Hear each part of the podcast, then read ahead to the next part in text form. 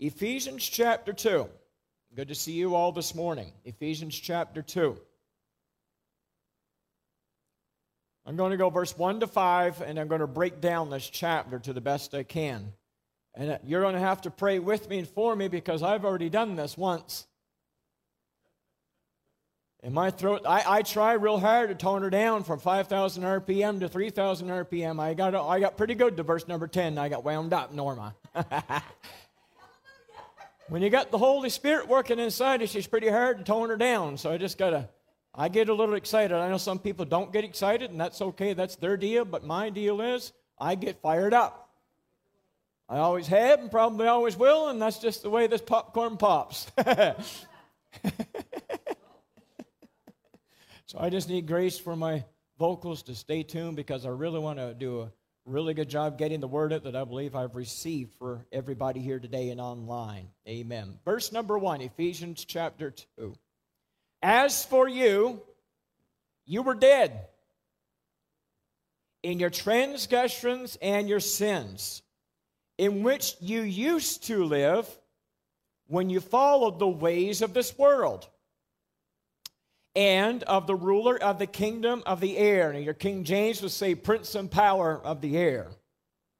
The Spirit who is now at work in those who are disobedient. And again, the King James would say, sons of disobedience.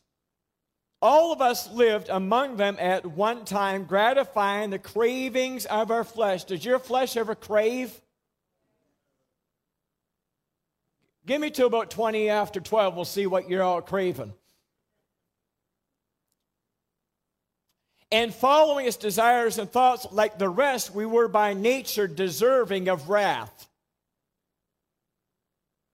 But because of his great love for us, God, who is rich in mercy, made us alive with Christ even when we were dead in transgressions. It is by grace you have been saved. Thank God for verse 4. Because up to 1, 2, and 3, she was pretty doomy gloomy. Amen? God, hide us in the shadow of the cross today with your word, revelation, knowledge, and understanding in Jesus' name. And everybody said. Number one this morning, if you want to write it down or put it in your notes or in your comments, simply this we were dead we were dead. Notice the key word here were. We were dead, so that means I ain't dead. Any grammar teacher that's out there listening online, I know that you just cringed. But guess what? We're not dead, but we were dead, but I'm not anymore. Paul's writing here saying, we already have, remember, the foundation set from Ephesians 1. What's Ephesians 1 tell us? We're holy and without blame. Ephesians 1 3 says, We are blessed with all spiritual blessing. Ephesians 1 says, We are sealed. So we already know where we're sitting. But there's a little reminder that he just, before he launches into this powerful revelation in chapter 2, he reminds us that was your old story. You are no longer there in that old story. You're no longer living in the past of that yesteryear, that yesterday. That was your past. It is settled. Amen. Even when you want to look at the context of grammar in the Greek context, the word dead there is not even metaphorical. It means dead means dead. It doesn't mean that was an idea or a theory or some mystical theme. The reality was if God could look inside of us back in our past, our spirit man was dead. Now, this is how powerful the Holy Spirit is. How many knows dead man can't speak? But even though we were dead, there was something within inside of us that when it heard a voice of resurrection power, our spirits responded and went from death to life. Amen.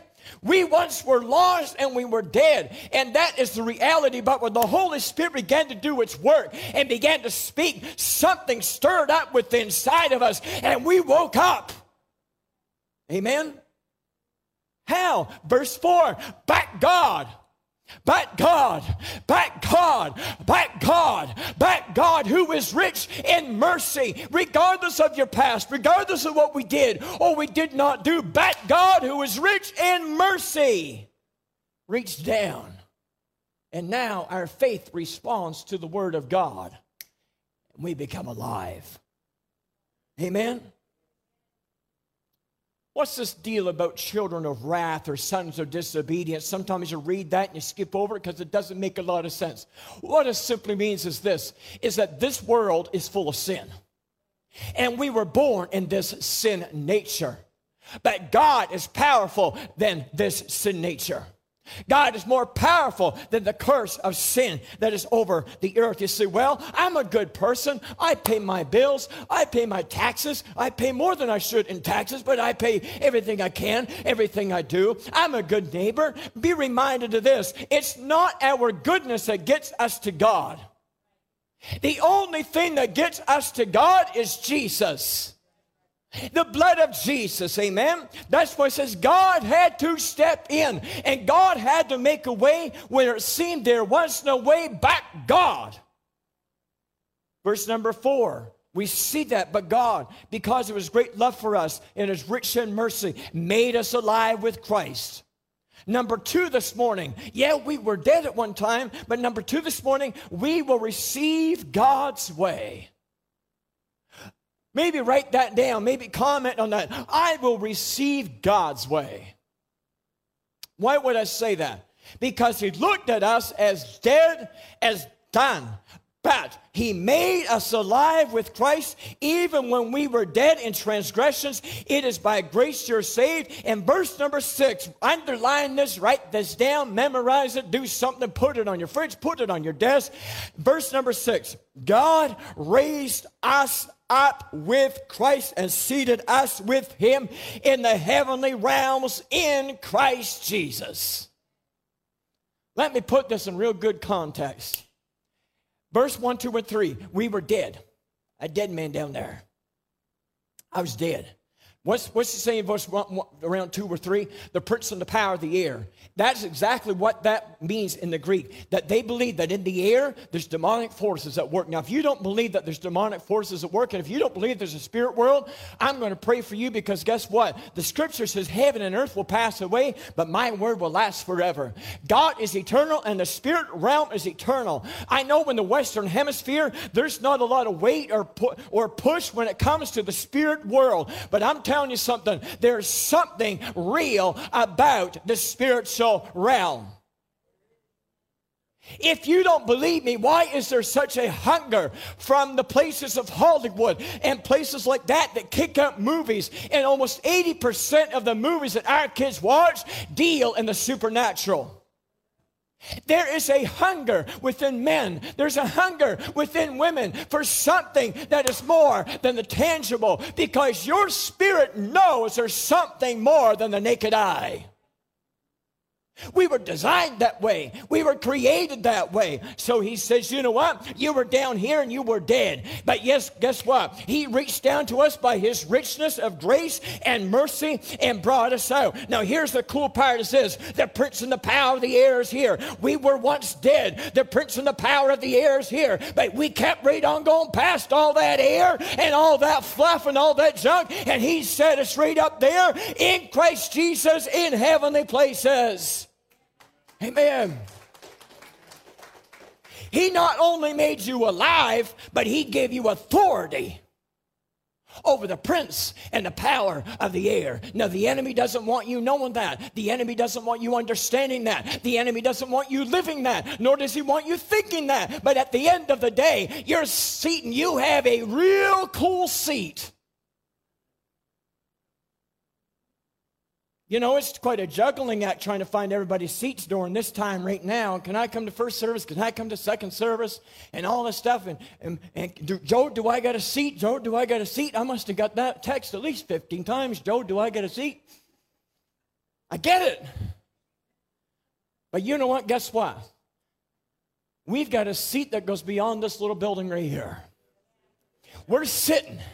We're sitting in a place of authority in, not even with, the scripture says in. Remember, we talked about being in Christ last week. But we are sitting in heavenly places in Christ Jesus.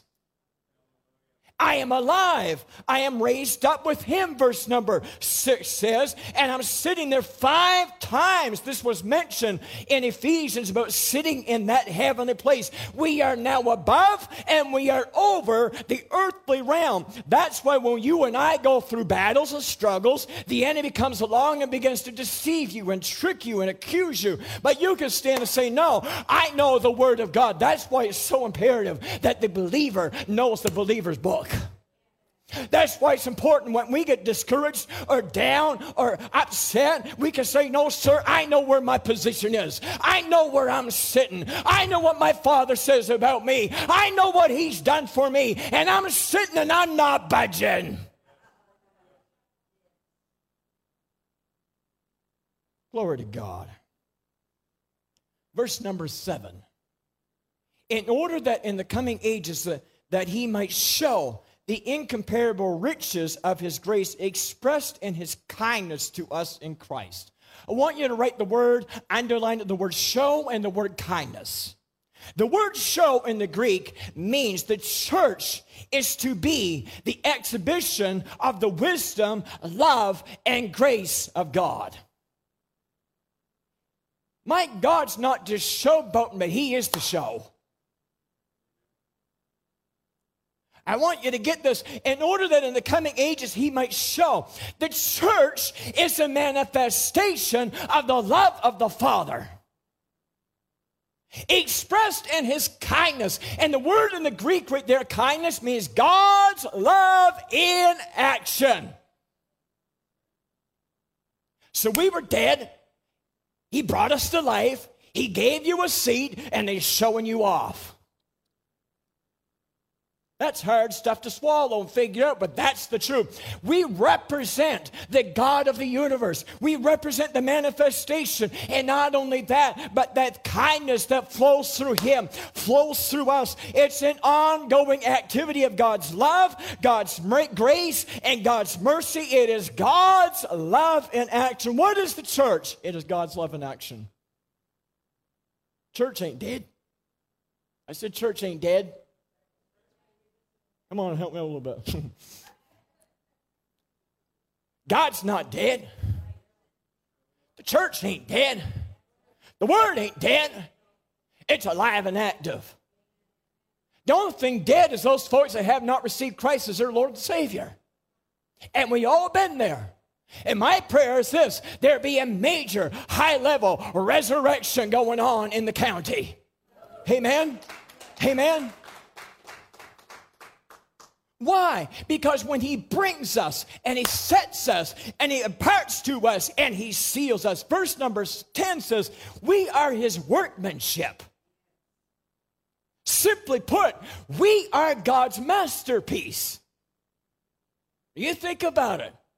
One commentary put it this way We are the canvas, and God took that canvas out and He began to paint and He began to draw. He says, I know the thoughts that I has for you, says the Lord plans of a future, plans of a hope. You are the canvas, and He took that canvas and began to write and paint a beautiful picture. You, my friends, are God's masterpiece. So I don't feel like masterpiece. I feel like most of the paint dripped and fell off the canvas. Let me tell you something. You're God's masterpiece. In other words, Jesus is God's best, and you are a manifestation of God's best.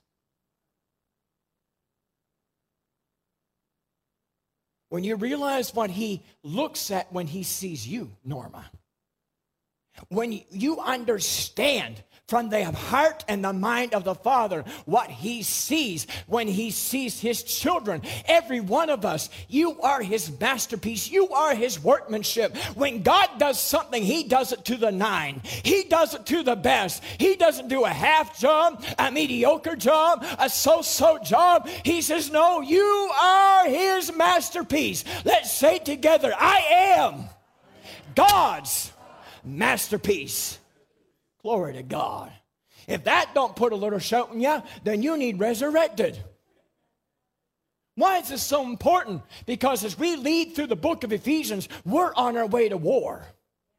We're on our way fighting battles. We're on our way where we don't fight against flesh and blood, but we fight against demonic forces. And if we don't know who we are and what seat we're sitting in, you will lose the battle. But when you and I know who we are and where we are sitting and whose workmanship we are, we can do anything. That's why Paul said, I can do all things through Christ. Woo. God, number three, if you're writing down, God gets all the glory as we build.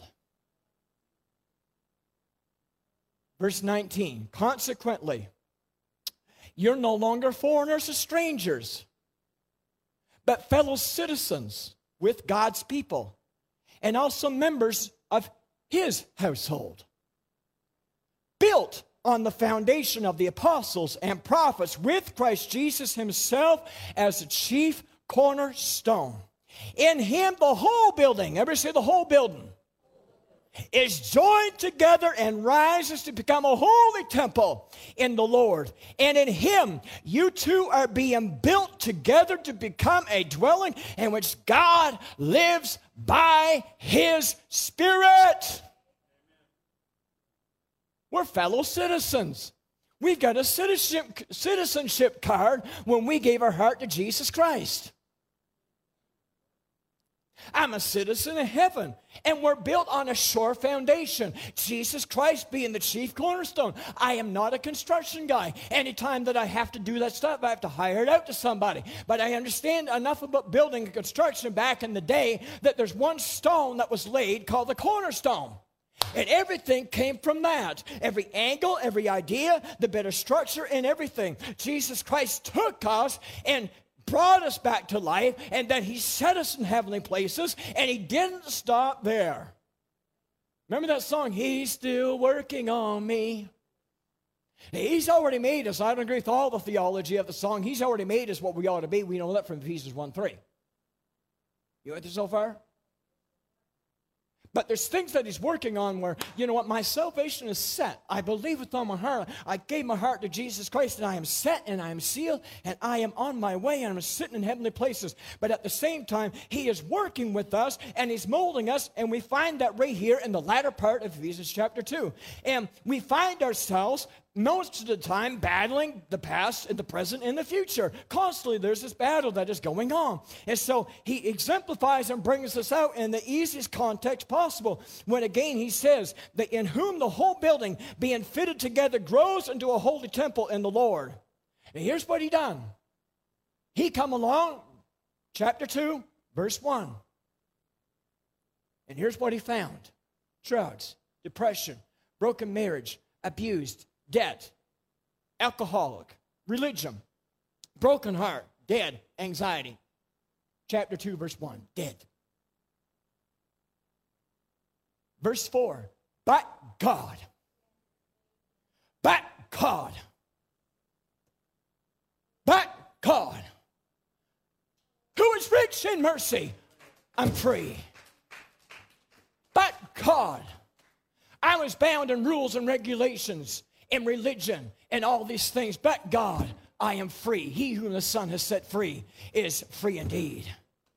I came to God and I was dead in my trespasses and sin, mental health disorders, and all of a sudden the prince and the power of the air tried to plague with my mind. But God got a hold of me and now I've got a clear mind.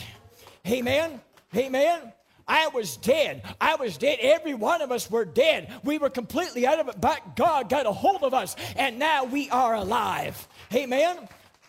I came and I was brokenhearted and I was messed up and I was alone. But guess what? But God got a hold of me and now I am made whole. Amen. Amen. That's what he says. That's verse 4. That's good theology right there for you. Broken marriages, God comes along. He says, Yes, but I will restore those broken marriages in Jesus' name. He come to God and he's full of drugs and he's full of dependency of all kind. But guess what? I've come to Christ and now I don't need a drug. He is my all in all. I show up and I am depressed. I take a pill that wakes me up. I take a pill that keeps me awake all day. But you know what? I came to Christ and guess what? I got the joy of the Lord as my strength.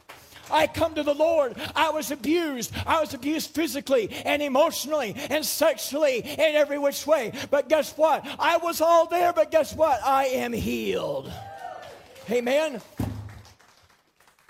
I showed up and I was a mess in debt. I was a mess all around. But guess what? When I realized Ephesians 1 and 3, I'm not debt, I'm blessed. He comes along, he says, Okay. He says, I got you. You're now alive. But I'm not even done with there. This is where he says, You know what we're going to do? And we've got this taped up some good, but we're going to get it open, bless God. Amen. We're going to get this open. Amen. I'm not sure how I'm going to do it. Well, we're going to do it right here. He not only said that, but he opens us up because here's the thing. He says, I want to dwell. I'm not just going to help you out. I'm not giving you just a little coat of paint. I'm not just giving you a new t shirt, but it says, you know what? I want to dwell with you. The word dwell means tabernacle. It means I want to live there. And he takes us, that which we were all dead, and guess what? We are alive. He says, All right, I'm putting my spirit inside of you. Amen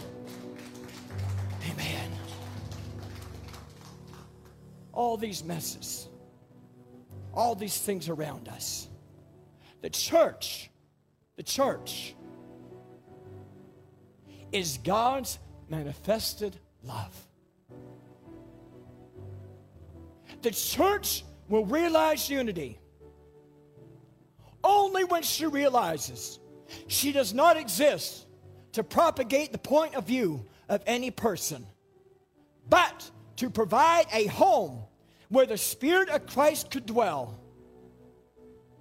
They were all men who love Christ can meet in the same Spirit. That's a mouthful right there. But that last scripture sums it all up. In whom you also are being built together for a dwelling place. What is the point of church? The point of church and the point of the church is real, real clear. We are preparing a dwelling place for the Holy Spirit. A place of hope, a place of authority, a place of power, a place of influence, a place of clarity Paul, Paul went from verse 1 to verse 22 to explain one point. You are being built together for a dwelling place. See, the Holy Spirit craves relationship. The Holy Spirit cries out to bring us together.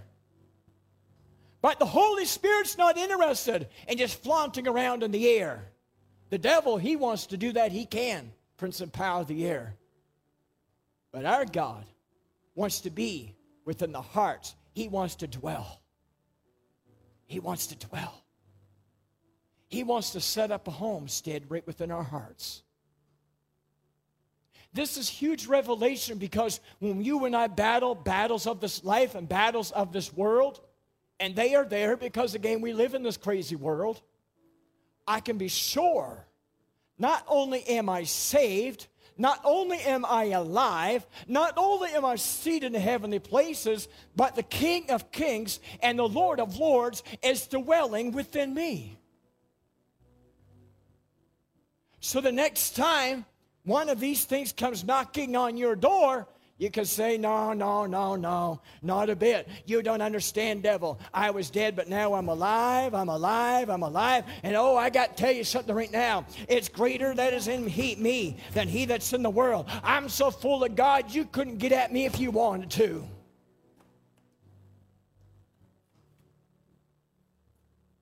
And the reason I'm bringing this out to the best of my ability is because the people of God you must know and understand who you are and where you are in Christ. It'll take you from cancer to victory. It'll take you from a disease to destiny. It will take you from warfare battlings to winning all the time. It'll take you from being messed up to blessed up. When you and I know I'm sitting there, I'm sealed, I'm blessed, I'm covered, and you know what? He's working and he's dwelling in me. So I'm going to pray this morning. Right, right now, off the bat, what I'm going to pray for is I'm going to pray that God just open up our hearts and be tender to receive. This is not something you're going to get from a book. This kind of thing right here, you have to get it by revelation. And you get it through the Holy Spirit. Some of you asked me over the last five or six years again, and I say this a lot, but I mean I say it for a purpose because I know for some it's going to take a little longer. How do you keep a smile on your face, whether it's a good day or a bad day? How, how do you keep such joy in your life, regardless of what's ever gone on or is going on?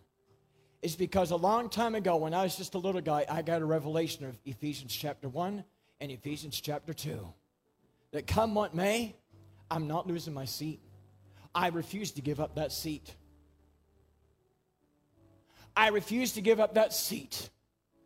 I will make up my mind that whether I'm walking through the valley of the shadow of death or I just beat the head off of a giant, you know what? I'm still sitting and he's still dwelling, and we've got the victory in Jesus Christ. That's everything. That's everything. Father, right now, prepare our hearts. Prepare our hearts to receive from you the good things of Jesus Christ, that we would receive this Hold on to this. And before we're done today, we're going to see revelation of who we are and where we are. In Jesus' name. In Jesus' name. The weapon may be formed, but it won't prosper. Yes. When the darkness falls, it won't prevail. Thank you, Father. Cause the God I serve knows only how to triumph.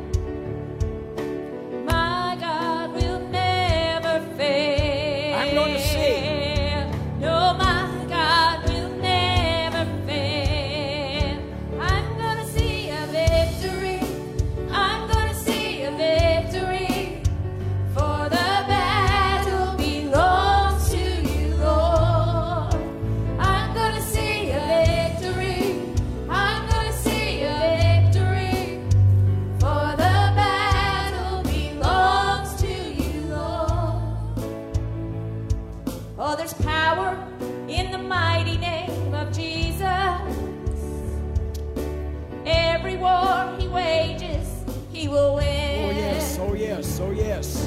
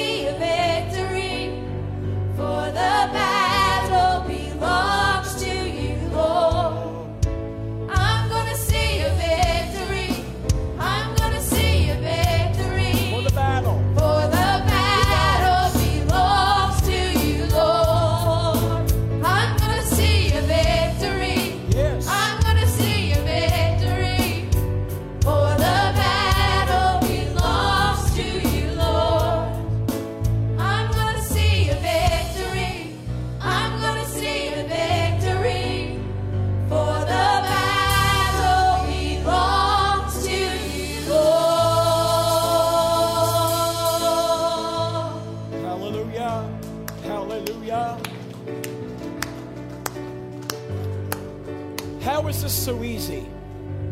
How is it so easy to walk in authority and victory?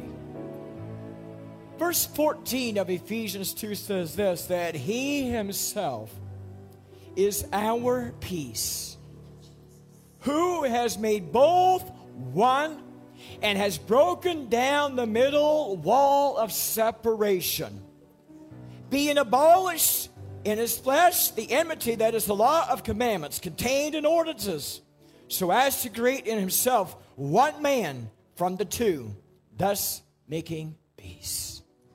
He was trying to explain to the Jews there's a wall coming down. For God so loved the world that he gave his only begotten Son. That who? Not just a Jew, not just a Gentile. He took a wall down. I want you to hear this loud and clear. He took a wall down. And the wall that he took down was between the Jew and the Gentile. But he didn't stop with that wall there. He took every wall of religion down. Anything to do with racism, he took it down. No matter what your back history is, no matter what your country you come from is, no matter the language that you speak is, no matter the color of your skin is, he's taking those walls and he took them down and nailed them to Calvary's cross. He took every wall down. So you and I have complete and free and open access to salvation and healing. And live there 24 7. There's never a minute that you're living without victory. There's never a second that goes by that you're living without being blessed. There's not a moment that goes by that you're not living where you are not sealed. 24 7, I'm alive. Having said that, I'm going to pray. And here's what I'm going to pray this morning. Maybe you don't know Jesus Christ as your Lord and Savior. Maybe you're tuning in this morning and you don't even know Him. I believe his voice is speaking to people today across the airways saying, Come alive, come alive. With my richness of grace and mercy, I want you to be a masterpiece. I have something already for you. How do you know that? Behold, I stand at the door and I knock. If any man would open up that door, I'll come in.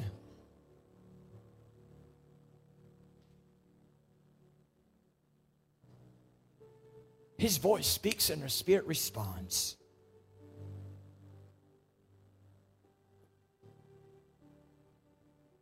And because of that wall gone down, I'm not a stranger. I'm not a foreigner. We're family. We're family. And the bloodline is called Jesus. That's the bloodline in this family that flows from the very courts of heaven. And that's why I can confidently stand behind this desk one more time and tell everybody this good news that God loves you, that heaven was made for you, that you can walk in a blessing, that you walk in healing, that you walk in favor, that you walk in victory, that you're not alone and you don't have to be alone. You're not a foreigner, you don't got to be a foreigner. You're not living in the past. God's put a brand new day, and all He wants is to hang out with you and live inside of you. So, Father, right now, across this auditorium and across the airwaves, let there be a revelation. We are alive. We are alive. We are alive. I am dead to the past. I am covered in the blood. Father, may we know we are your workmanship. And may you flow through us. Father, may there be wisdom and knowledge and understanding and revelation. The Father, you're working us together. You fit us together. You're growing us together. You're putting us together. You're equipping us for victory over victory over victory, being equipped because we have knowledge of your word and what your word says we are and whose we are.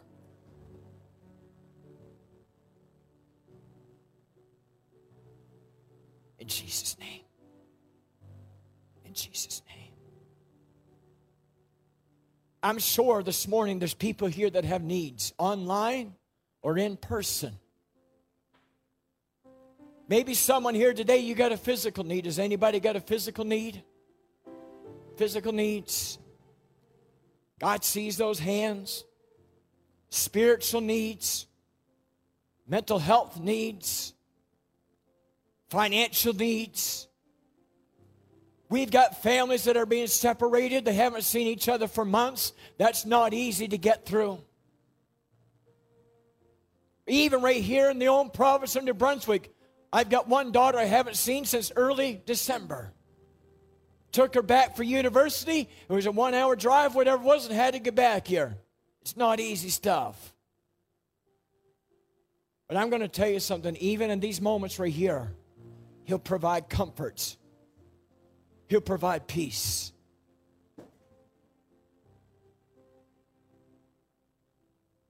I wonder if we could stand together. When we stand together, it's an act of faith. And that act of faith is saying, you know what? I'm standing on the promises of God. I'm believing I'm believing in God's word. And Father, right now in Jesus' name, across this auditorium, thank you for revelation, knowledge, and understanding of your word. It is powerful. Father, I pray those that stood, those that raised a hand said, you know what? My back needs a healing. My shoulders need a healing. I have organs within my body that need to be reconstructed, redesigned, and healed. I believe right now, Father, in this auditorium or online, we know that the healing virtue of God flows through the bodies. We know that. For those that have financial needs and emotional needs, Father, there is a blessing, there is strength, there is a way, there is wisdom. Would I speak over people in this room right now? I look down across this way and I see Elaine that's dependent on an oxygen tank. I speak the breath of God into her. I speak the breath of God into her respiratory system and there will be no need of an oxygen tank whatsoever. In Jesus' name, I plead the blood of Jesus over her. And I declare healing virtue would flow through her in Jesus' name. I pray for families that have not seen loved ones in weeks and months and sometimes close to a year. I pray comfort. But more than that, Father, I'm not just praying comfort, I'm praying that you will make a way. Yes. Families need to see families. And Father, you'd wrap your arms of comfort, and again, not just comfort, but you're going to make a way. I believe it with all my heart. Maybe, Father, for someone struggling with this self identity issue, that they're not good enough, that they'll never qualify, they'll never make it. Father, help them to see that your richness and your mercy showed up one day. And all they had to do was walk in and believe. Father, guide us and direct us, I pray, across this region. That one more time there will be a resurrection awakening of your goodness, of your love, of your mercy, and your power. In Jesus' name. Maybe you're out there today online and you don't know Jesus Christ as your Lord and Savior. May I remind you one more time before we go today He loves you with an everlasting love. He went to the ends of the earth on your behalf, and He made a way. So, well, I got such a crazy past, you don't get it, preacher. Maybe I don't, but He sure does, and He's already dealt with it. The debt's been paid. In Jesus' name. In Jesus' name. God is good. And God is powerful. And God is amazing. We see good things. As we leave this auditorium today, we're not leaving His presence. The worship team is going to keep on worshiping, and we're going to walk out in victory in the name of Jesus. In Jesus' name, amen. God bless you.